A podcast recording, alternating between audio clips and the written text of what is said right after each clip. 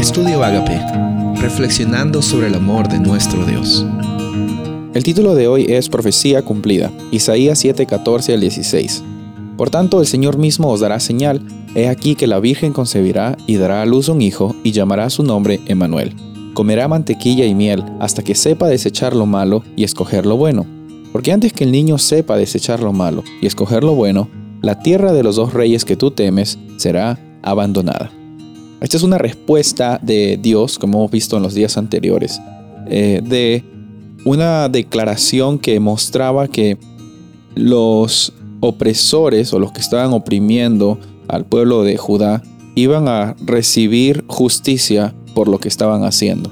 ¿Quiénes eran esos opresores? ¿Quiénes son esos dos reyes que vemos aquí en el versículo 16? Bueno, esos dos reyes eran los reyes de Siria y Israel. ¿No? Estos dos reyes, como vimos en el versículo 1 del capítulo 7 de Isaías, se juntaron para destruir a Judá. Y el rey Acaz, como vimos en la historia, en vez de confiar en Dios y Dios ofreciéndole una prueba para que eh, Acaz sepa cuán poderoso es Dios, rechazando esa oportunidad de, creer en Él, eh, vemos de que Dios toma la iniciativa y le dice, va a haber una señal muy grande. Y esta señal significa la señal de Emanuel.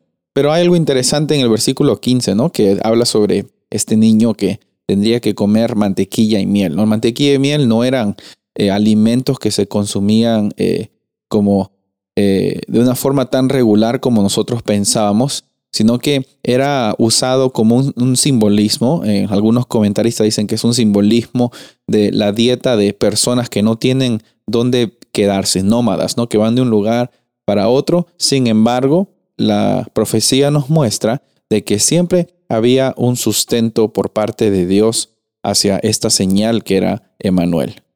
No sé cómo es que tú estás pasando tu vida en estos primeros días del año. No sé cuáles son las luchas que tú estás ah, teniendo. Hay una gran diferencia entre lo que nosotros pensamos que necesitamos y lo que realmente necesitamos. Hay una gran diferencia entre querer algo y realmente necesitar eso algo. Es eso que queremos, decimos, necesitamos X, Y, Z cosas. Sin embargo, hay un Dios que sabe lo que necesitamos y nos lo da cuando lo necesitamos. Y muchas veces eh, en eso consiste vivir una vida con fe.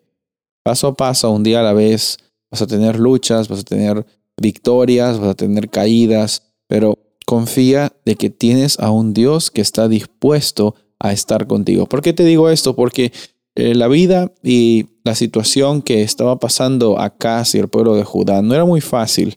Sin embargo, vemos de que Dios está siempre dispuesto a sustentar a su pueblo, siempre dispuesto a, a no dejarlos que, que se hundan, que se destruyan, quizás no en una situación eh, totalmente libre de problemas, pero en medio de los problemas ellos tenían el sustento el sustento de mantequilla, el sustento de miel, el sustento de un Dios y su presencia transformadora. En esta ocasión yo quiero invitarte a ti a que mires hacia atrás en tu vida y reconozcas cómo es que Dios ha estado trabajando allí. Estoy muy seguro que van a haber situaciones que a veces las pasamos por alto, pero dedica en esta ocasión, al terminar este audio, una oportunidad para decirle a Dios gracias por las cosas que Él ha cumplido en tu vida, cosas que tú pensabas que no se iban a realizar. Pero así como esta profecía que declara que justicia se iba a realizar, Dios también declara muchas cosas en tu vida para que tengas esa oportunidad de salir adelante y tener desde hoy una vida llena de bendiciones. Soy el pastor Rubén Casabona y deseo que tengas un día bendecido.